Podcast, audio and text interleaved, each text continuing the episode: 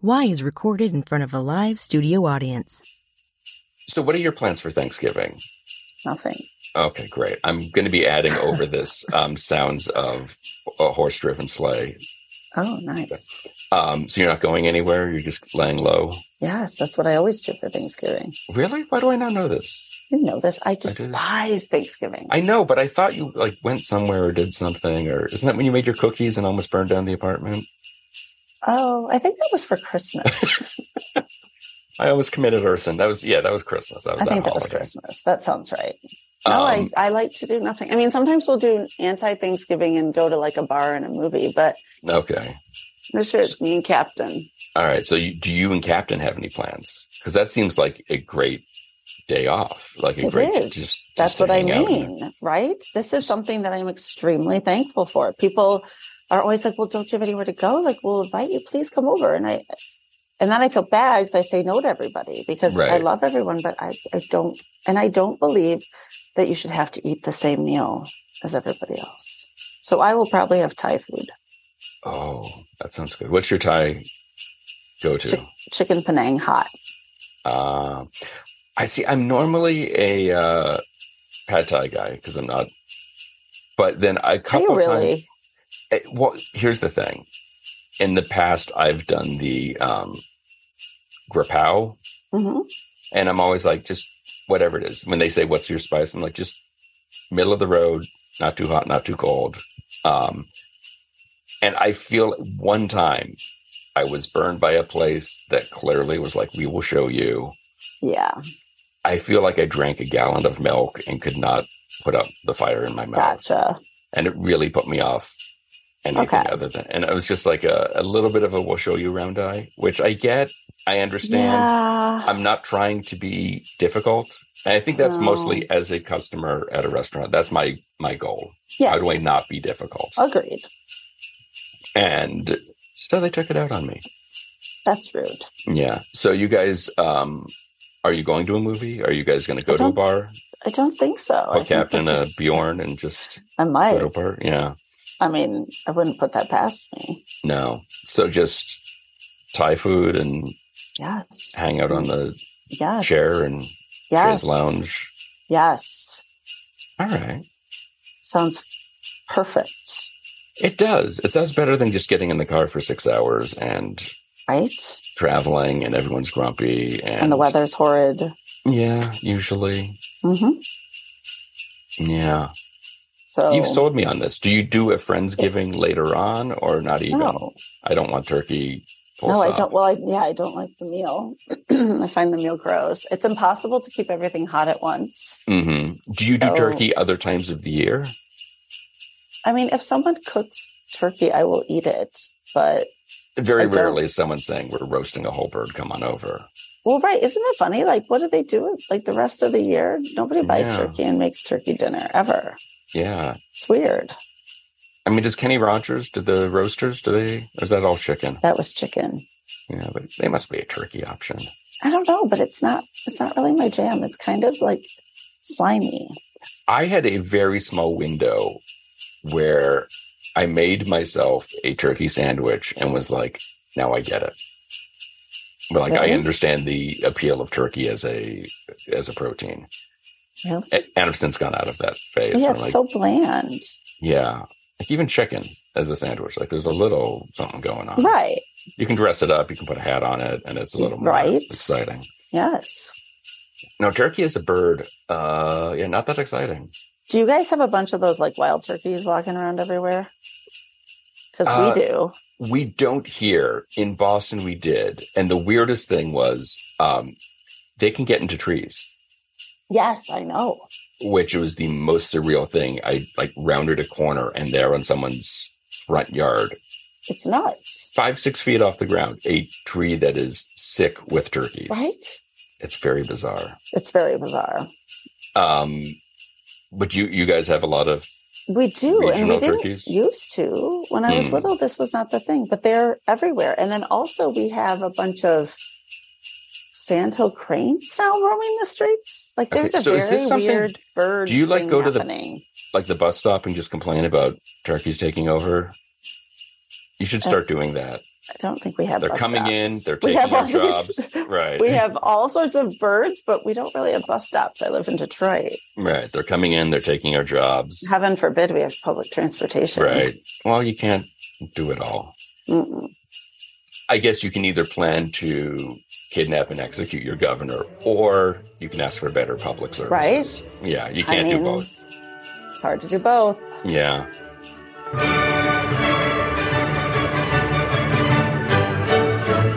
This is Why with your hosts, Heidi Hedquist and Luke Poling. As a fellow Massachusetts, or or should we say masshole? I, I prefer masshole. Yeah, I feel like it's more fitting. And I do as, feel it's more fitting. yeah, and as somebody who uses the word wicked as a way to describe something, um, do you still laugh when someone says offhandedly, "Oh, I once knew a man from Nantucket"? I don't. Oh. I, I mean, I, And I'm. I mean, you're I fun I- and lighthearted, and then suddenly I use that, and you're just like, "No, stop." For weeks. Um, no, wait. Threatening this. You know, For weeks. I I'm like, stop. Don't do it. I think there's a bit of a giggle. It's the same for when someone says, like, "Where's the wizard?" or "Where's Toto?" and uh, in regards Mm. to my name, and so it's like, Yeah. oh, it's a giggle, but at the same time, it also depends on the person because some people are just funny, right? and other Mm, people are like, True. And you didn't say it that funny, Luke. I thought I did. It's very offhand, but but still rhythmically fits the. It's okay. My whole life, everyone has asked how my grandfather is doing because my name is Heidi and she lived in the Alps with her grandfather. mm, Oh, That's you've never had. one. Yeah, you've never had anyone yell across a large open space that they are your father. Let me just put true. it that way. That wins. but That's- anyway, All right. So we all need group therapy because Yes. of our names. So oh my gosh, I love that. We could start like a. I love that. We could start like Oh a my- whole, whole right? thing. Oh A yeah. whole thing. yeah. Good plan. and there's probably just some random dude named Paul McCartney out there that we can just be like, "Come on, oh, in. for sure. it's okay," you know. Oh, definitely. And then there can be a group for people who look like them. Yes. Oh, that's a good one. like a yeah. whole we could start a whole like culture It'd perfect So we know how you got to that career, but how did you come to your work as a sex educator? I know you've had other Yes. jobs before as columnist. You've written a book. You've gotten your master's. How did you kind of find yourself in this particular path? Yes, I've always been, since I was a child, always been like, obsessed with sex. And my mom told me, you know, as a teenager, she's like, if you want to have sex, then you need to be able to talk about sex. You need to be able to confidently go down to the store and get condoms. And this is a small island, right? Like I should be able to go to the and so as I as I started to think about this, I'm like, well, if I want to have sex someday, then I better be really good about talking about sex. And so I, I became very comfortable. And before I even started having sex, I would teach people how to put condoms on a wooden dildo um, for Pierce Morning Because you're AIDS from awareness. because I'm Nantucket? is that the old timey? Yeah. yes. Perfect. And um so yes. So it, i've it's always been there but when i was about 25 26 i really started to dive in deep. I went through sexual trauma as a child and then as a teenager. And so i was really going into my own healing and from there really started to discover um, so much about myself and my sexuality and then how much we aren't taught about our bodies and so we're really given reproductive education, not sex education. And we barely have that. You know, in the United States, we barely, it's not necessarily regulated. You can teach um, misinformation in sex education. And a lot of sex education within the country is abstinence based sex education. So that's how I came to it. And then I really stuck with it when my grandmother um, before she passed away, I would go to the hospital and her doctor's appointments with her. And one of her gynecological exams, she dreaded going because it was so painful. And going through sexual trauma after healing after that, knowing how to be in the doctor's office, I guided her. I was there with her. And uh, real after talking with the doctor, the doctor informed us that her vaginal canal atrophied. So Oh, she wow. she didn't even know this. No doctor explained this to her before, and and so we had this conversation afterwards because from my research, you can open the vaginal canal again. It just takes a little bit of work, but you can do that. And so she's like, wait, so I could have had happy years with my husband, but because no mm. one talks about this, I That's missed out. So sad. It's so sad. And then oh. the the health challenges, not even just sexual challenges, but the health challenges that happen from the vaginal canal atrophying. So that's when I we both decided I need to talk more about sex. yes. in your practice and in your working with people, how often do you kind of reach a point where you're talking to someone and realize to yourself, oh man, they do not know as much as I thought most people know, or just how uninformed people are as a whole? It, it always is a spectrum. And so I've definitely have a lot of people that don't necessarily know that um, the vulva has um, erectile tissue. They don't realize that it takes about 20 to 40 minutes for the vulva to essentially become erect, just like the penis does. So, same erectile tissue, the clitoris would be what would be similar to like a shaft and the tip of the penis. Um, that all becomes erect. So a lot of people don't realize that. And another part that a lot of people don't realize is the vaginal canal when it's fully ready for something to be inserted will suck the object up. And so that's pretty powerful when you experience that that the body really will let the um, will let you know when it's ready and how often we force things because we mm-hmm. want to be ready or we w- want to have sex with our partner. That's interesting. It's got to be fascinating the various ways people come in with just so many and and like you mentioned with our in our country it does sort of feel like we're going backwards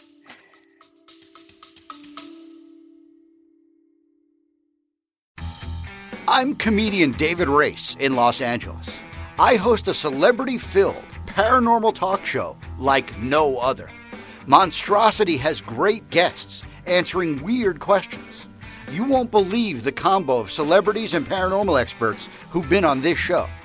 I guarantee you'll like Monstrosity, or you get your time back. Go to monstrositypodcast.com right now and take a look.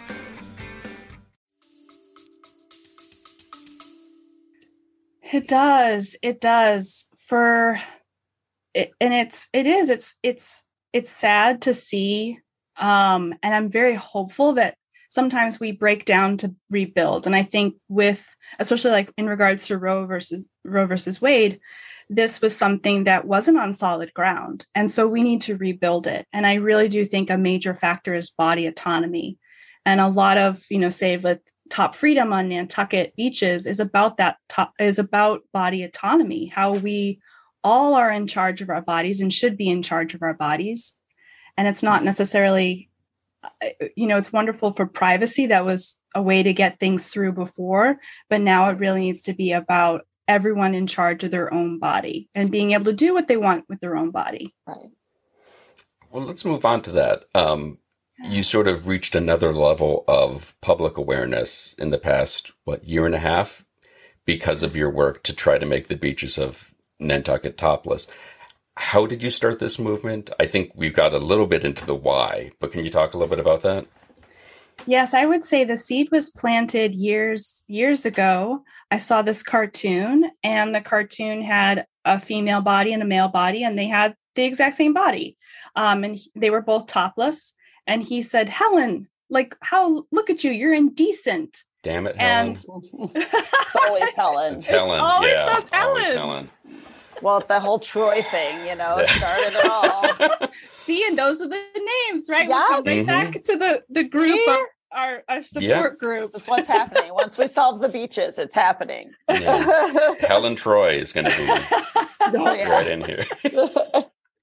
So that's where the seed was planted and then i do like to go topless on the beach and so we have a nude beach uh, you know an, a, a not legal nude beach, but it's already it's sort of always been there. So I sometimes will go there, and I was, um, but it, it, one particular instance, I was not at the beach, and so I was um, at a different beach where you couldn't be topless, and I had this moment when I wanted to be topless and I realized I couldn't.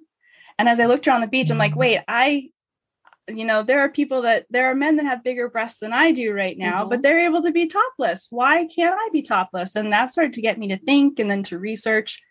And I'm not necessary. I'm. I should say I know I'm not. I don't have the legal mind. My sister Ada Ruth really helped me out with this because she has the legal background. And so as we started research, um, we started to realize that uh, starting at age five, um, female bodies are not able to be topless. So already we're sexualizing children Wow. at such a young age. So, and the fact as we started really digging, we're like, oh my gosh, there's a $300 fine if you're topless at the beach. And then you start to dig in, you can be on the sex offender list. So it's, it just, it all didn't make sense. And I, I thought, okay, well, we, you know, maybe Nantucket can have this, you know, the beaches be t- top optional. And so that's when I met with town council. Um, and then I submitted the article. And I didn't expect it to go this far, as far as like people really, I just thought, you know, okay. Um, I I definitely knew it would be something on Nantucket, controversial on Nantucket. I didn't realize the extent. Well, it seems like you said it's really the tentacles of this have reached across the country, and and people seem to have an opinion. If if the message boards and the comments section on articles are are anything to uh, to count, but what is the response that you've seen on the island where it actually matters what people think? Right. It's been an array, but the more that I, I someone asked me, "What have you done to campaign for this?" and I've done nothing. I just That's that's on you. The- Yeah. hundred percent the laziest. I just I submitted the article and and that was that. And I had so many people that came up to me that started off saying, I do I, I love you, but I'm not voting yes for this. I'm like, I completely understand you, you know, follow follow your follow your intuition. And and then as things progressed, so many people within the community were educating each other and that's really where this took root was everyone coming together and having discussions. So from there then i got up at town meeting and i gave the facts. That's all i i, I didn't give opinion. I gave the facts. It was less than 100 years ago that men um, gained their top freedom before you know in the ni- before the 1920s men were not allowed to be topless at the beach. It was considered Hmm. indecent. And so I, I started giving these facts about top freedom at beaches and a lot of people ended up changing their minds. They're like okay well that now makes sense to me. Hmm. so i still have some people that message or write letters that don't agree and i love that. I think that's the best part of democracy is the fact that people get to have an opinion It's true, but you know some of those people are flying off to France or the Caribbean and whipping their tops off. But it's like it's fine if I'm here, but never in Nantucket, which doesn't make any sense. it doesn't but one of the best parts has been people who are like all right i, I never thought of going to nantucket i thought it was way too stuffy and Right. now i'm i'm going to change Oh, my plans so i've sure. had I- people like that too which is awesome because you're like okay great this this could really work out Yes, you'll- my family will start turning up. Beware. Oh my gosh, I love that. I didn't re- only a hundred years ago it was illegal, and is that why they were wearing those striped Yes. one piece suits Yeah. with the barbells that said 100 LBS Yes. on them? Exa- exactly their nipples had to be covered Because And weightlifting they're- always they're- okay. Yes, and women were protesting that men shouldn't be topless at beaches because it's indecent and no one should be seeing a hairy chest. And I Oh. love there's so many different parts of Right. some of the um the the feedback then, the opposition and the si- similar stories now. It's like that's indecent for a child to see breasts. It's like, wait, what did they see when they were breastfeeding? right. Mm. You- Like Yeah. that's what's so Sexualized it. Right. I know. We've sexualized it. And and it is sad because there's a lot of um, female bodies out there that do believe that breasts are for their partner, for their husband, or um, and so it's it's sad that so many parts of the female body um, society has said belongs to somebody else and not to themselves. Right. So where does it stand now? It's gone. It's passed in Nantucket. And it's waiting for the attorney general to sign off on. Correct. That's correct. So she has until December third to decide. And But she's I- she's currently running for governor, so she is, and the fact so that she's checking her email it's probably not super high.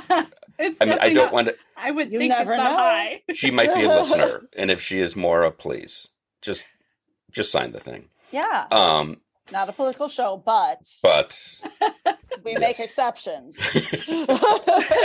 to all of our you've attorney some great- listeners, You've definitely yeah. had some very interesting people, right? Like, so we definitely have. but we have never had an attorney general, Maura. Ooh, that's Especially good one who changed the beach culture of Nantucket and made it a more welcoming place, changed people's ability to wear strapless dresses all summer long without bad tan lines. Exactly. That's that's God's work right there. Right? I mean, that's the whole campaign slogan in itself. It Was is. that part of your campaign? God's work? Uh, no, the No. idea uh, tan lines. That you can get rid of your tan lines and wear anything you want without them. That was not part of the campaign, but I've seen a lot of people tag their friends being like, finally. Right? It's very true. It is an important part of this. On top of it's just so much, it just feels so wonderful to be topless on a beach. It does. And you think about it, I I have a few friends that um there wasn't anyone on the beach and they decided to go topless and they're like, oh, it just feels so much better, especially in the heat. Mhm. And you're just like, oh, to be free, it's it's like akin to it's akin to when you come home and Luke totally be like, why are you talking about this? It's akin to when you come home after a long day and you take your bra off. It's the exact Yeah. same feeling, only there's sun, which makes it better. yes, and we need the sun. Yes. There's Mhm. definitely studies that show us we need the sun. And you those that have um, a, a nutritious diet and the sun tend not to have skin cancer, see which is it's really the diet. So it's really wild. We we need sun on our bodies for sure. I just keep picturing the entire town council looking like the cast of Coda. and I'm from Massachusetts, and I still think of that. Like it's like the perfect storm crew is all just sitting there with Just- corncob pipes voting. I love that. I mean, there's a little bit. Okay, There's a little bit. Yeah, definitely. So it seems like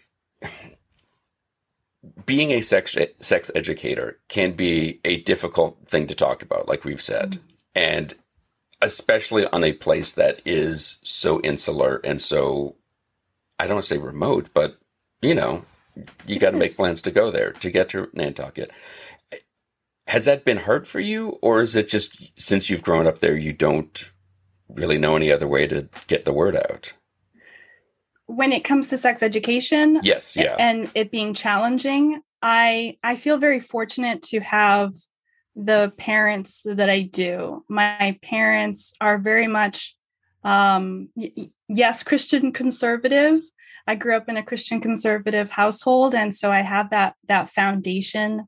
Um but we were sex positive and not necessarily my parents were hoping that i would be married for the first time you know married to my partner as they were um, but they wanted to make sure I was that sex was talked about for sure. So there was that more um, sex positive growing up and knowing our bodies and and so with that foundation and also I have a mom that's very or I did she passed away but she was very outspoken and she was someone where sh- she taught us it- it's okay if no one's liking you. You still need to speak your truth and you still need to and live in integrity. And so with that foundation i'm really able to blossom as this with this role. And i find the more i talk about it the more people come forward being like instead of suffering in silence. So i, I think i the my combination of my my personality i think is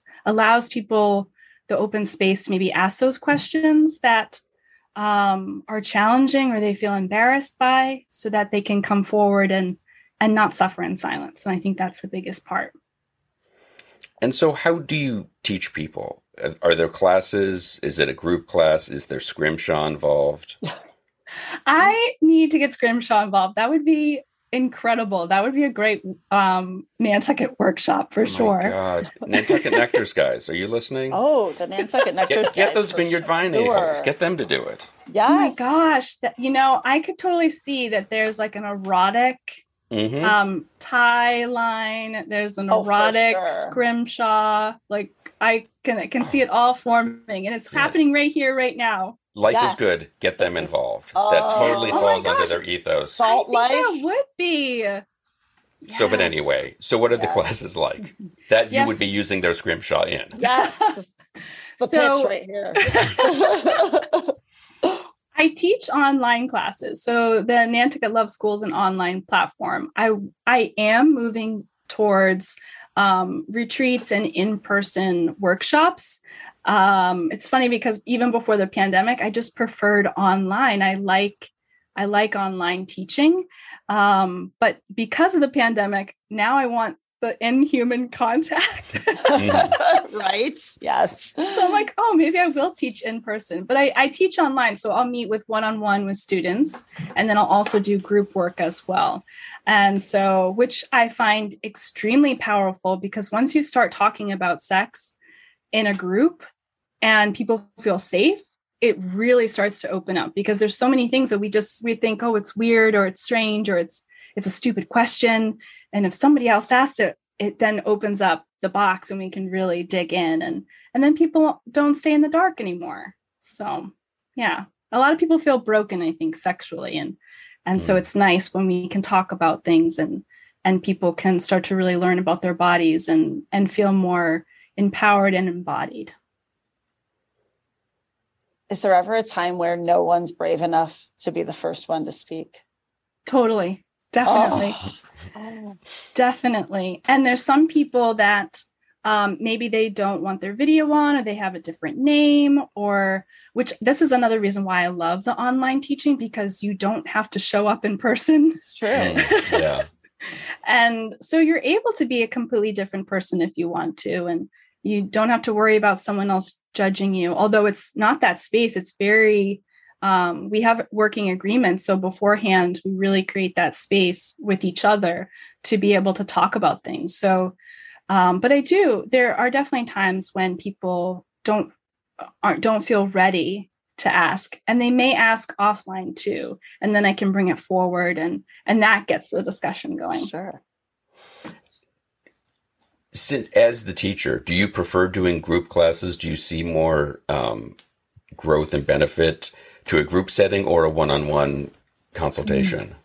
that's such a good question because they both have i love i love seeing the spark so no matter who i'm working with i love seeing the aha moments and the spark and the possibilities so whenever i do find it's very powerful in the group setting because one person can share how they experience the homework. And someone else can go wait that's possible. Like i had one student where she was able to experience colors while she was having her orgasm. And because we combine spirit so we combine meditation and breath work and prayer um, and so it's more than just sex education. We combine a lot more which leads to these deeper and expansive experiences. And so she was talking about you know seeing colors while she had an orgasm. And someone else was like wait i need that too. Like what did you how do we do this?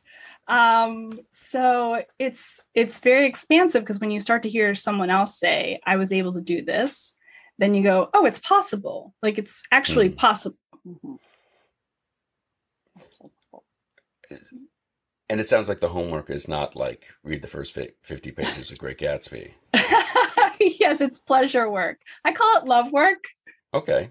That Good way to put it, yeah. but it, it, it it's i mean it's not necessarily the easiest parts the easiest homework because it does require you to to dig in and and part of this is healing because many of us have blockages many of us um you know especially if you've been through sexual trauma there's blockages in your body. And if you've been through any sort of trauma uh, the body there's a book called the body keeps score. And so it's a really beautiful book and it really does talk about the trauma that can can really get trapped into our bodies. And so part of this work is we're healing that trauma um, healing healing our bodies unblocking our bodies. And as we do that we use pleasure so sometimes it can be taking a pause and and getting into our bodies and and knowing we don't have to um, do anything we're not ready for but once we're ready we can let things go. So it can be challenging maybe emotionally because you're unblocking but then you heal it with pleasure which that's that's a right like that's I a mean, much that's better great. way than That's way gonna say, better than some of the other stuff they tell you to do to heal things. Right? And just, I mean, you're no longer going to resent that one person being like, you forgot to assign homework. So there's That's that. That's nice. that's a big part actually a lot of people f- so say for instance right we're on sch- a sch- certain schedule we're, t- we're we're learning certain things every week um i i am i've never been the teacher where you have to like for instance even in my yoga classes i people would come in late. I'm like come in like who cares? You're late. Like who cares? Right. and if you don't want to do what i'm teaching whatever. Like do do your thing. I i have no issue with that whatsoever and i know what people do. But for me i think everything happens in its own time. And so divine timing i do believe is at play. And so if someone is maybe on the first week of the love work and they they come to class but they aren't ready to move forward for whatever reason to hold that space and and congratulate them on like knowing themselves and and having that boundary or or really honoring where they're at in the progress. So i think that's really important. We we we rush people too often and we put pressure and so i i hate i like casual i don't like pressure That's good. Fair. Yeah. Yeah.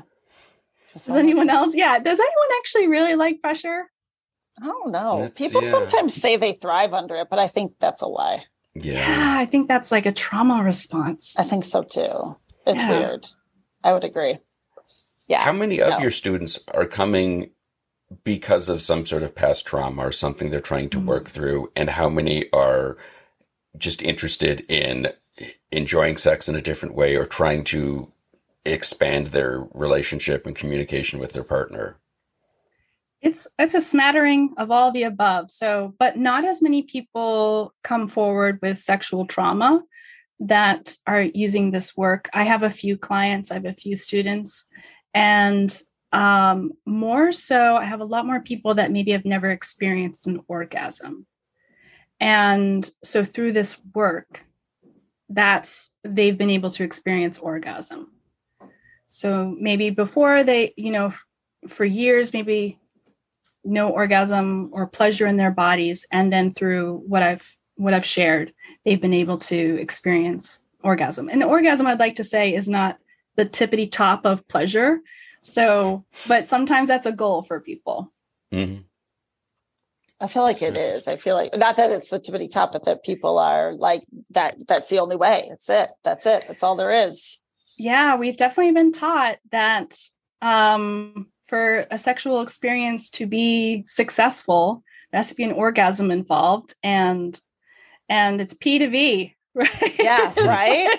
Right. it's like no there's so much more and and i think there's a lot of pressure for anybody um male female there's going to be pressure for performance and if we take orgasm off the table if we take penetration off the table it does lead to these wonderful pleasurable experiences um, that i don't think a lot of people are um, talking about. So i'd like to see more of that that you don't necessarily have to have penetration to have an incredible experience with your partner. Oh, and it sounds like maybe that there's a lot more undoing that you yeah. Oh my do with gosh folks that is Yes. sort of trying to rewire that thinking and trying to just change the conversation or go down a different path, like you said.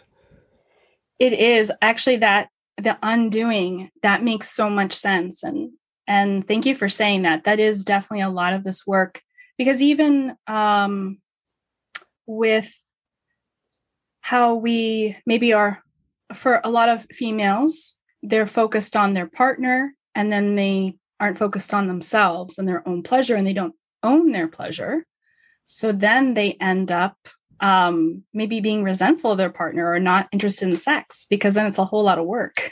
hmm So um, it's undoing that for sure, that they're not there just to please their partner, um, not there just to have, you know, sex in the traditional way that we've been taught in society of what sex looks like.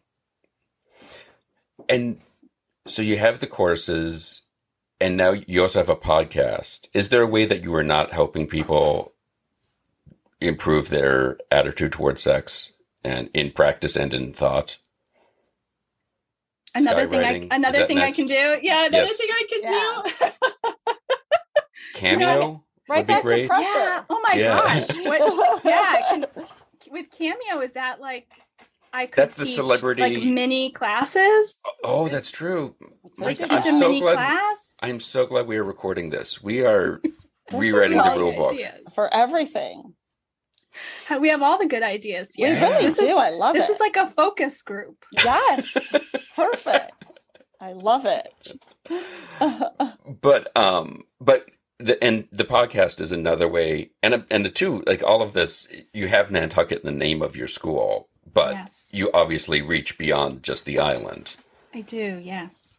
and the same thing with the podcast correct Yes. i mean it is available everywhere how is that going are you enjoying that process of putting this stuff out there because you don't get that It's- feedback the same way I don't. And I, I do. I really enjoy the process. I'm always surprised when um, I have Buzzsprout. That's the platform Yep. I use. Yep, we do too. And Look at that. Free advertising for Buzzsprout. are you listening buzzsprout Right? Nice. I, I and so I'll get these emails that say you've had this many listeners, and I'm like, really? Like people? name them yeah know. And they send you like the little like with the little like happy like the little like Right, like- sparklers and stuff, confetti. exactly. Like, well So- done. I know. So yeah, I'm very surprised. It's definitely a leap of faith putting putting it out there. I'm just following the guidance I feel from spirit, which and so that's that's what that's what I do. Um so yes, but I do and I do really enjoy it. Uh, Also, I'm really enjoying the interviews.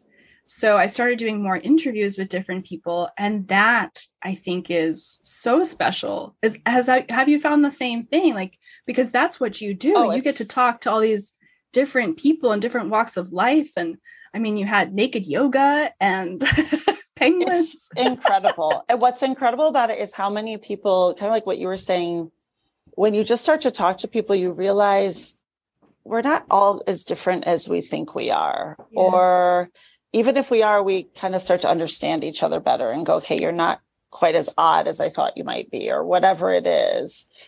And it's incredible. Yeah, I'm really lucky to get to do that. it's a lot of fun. Yeah. So, what's your next plan to um, free the rest of our minds? Ooh, You've got the beaches. I've It seems like that's in hand. Hopefully, fingers crossed. yeah. Yeah. What's what's next? What else you got planned Um. Oh gosh. apart from the I- erotic scrimshaw? I, I, you know, I think that really is the next move is the erotic scrimshaw. I feel like Yeah. that's calling to me. I Was think that- that's got to happen. My I- great my great uncle was actually a scrimshaw artist. That was his career, What? but he's long past. Otherwise, we'd bring him into it. We're sending him some love. He's with us now, inspiring Yes. us. exactly. Can you imagine that like doing the erotic? I feel this would be really amazing. It would be oh, amazing.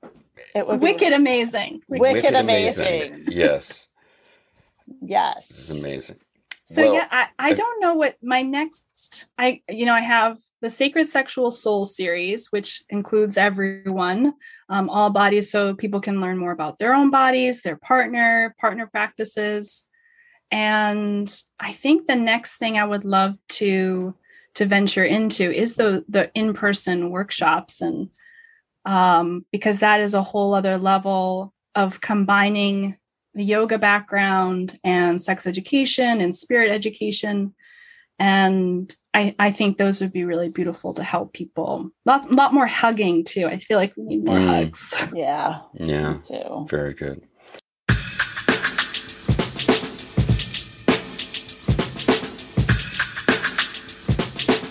For more information about Dorothy's Nantucket Top Equality, her Sacred Sexual Soul series, or the Nantucket After Dark podcast, you can go to her website, dorothystover.com.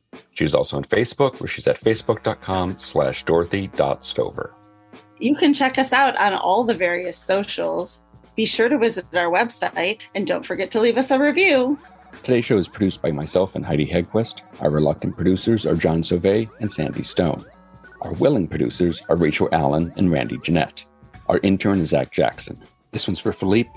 Thanks for joining us. Flash, we're coming home.